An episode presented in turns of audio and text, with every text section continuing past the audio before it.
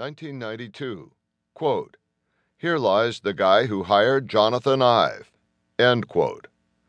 Robert Brunner, founder, Apple's Industrial Design Group, now founder of Ammunition and the designer of Beats headphones.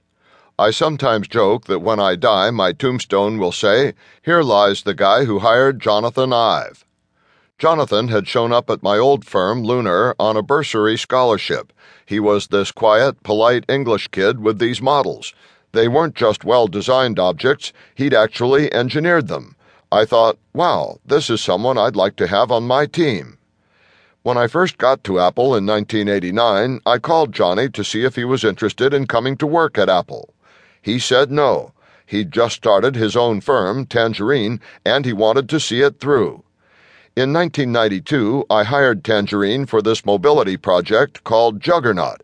I have to admit, part of the reason was because I wanted to see if I could get him interested in Apple. They built some wonderful models. When Johnny came over to show them, it was a beautiful sunny weekend in California, and when I asked again if he was interested, he said yes. Thomas Meyerhoffer, senior industrial designer, Ive's first hire, now runs his own design firm.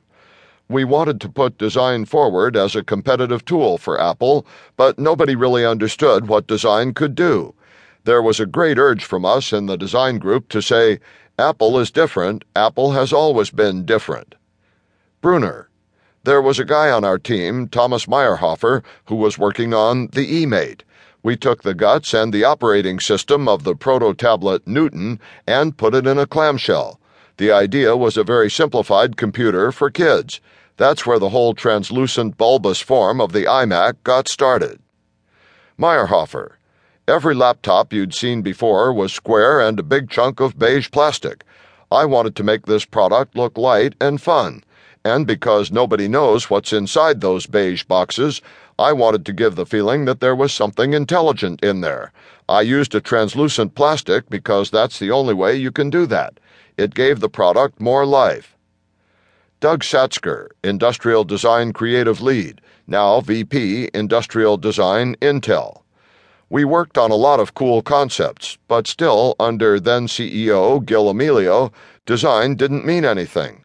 We'd design a product, and marketing would say, Well, we only gave you $15 to do this, and it's going to cost us 20 so we're going to badge a Dell computer or Canon printer.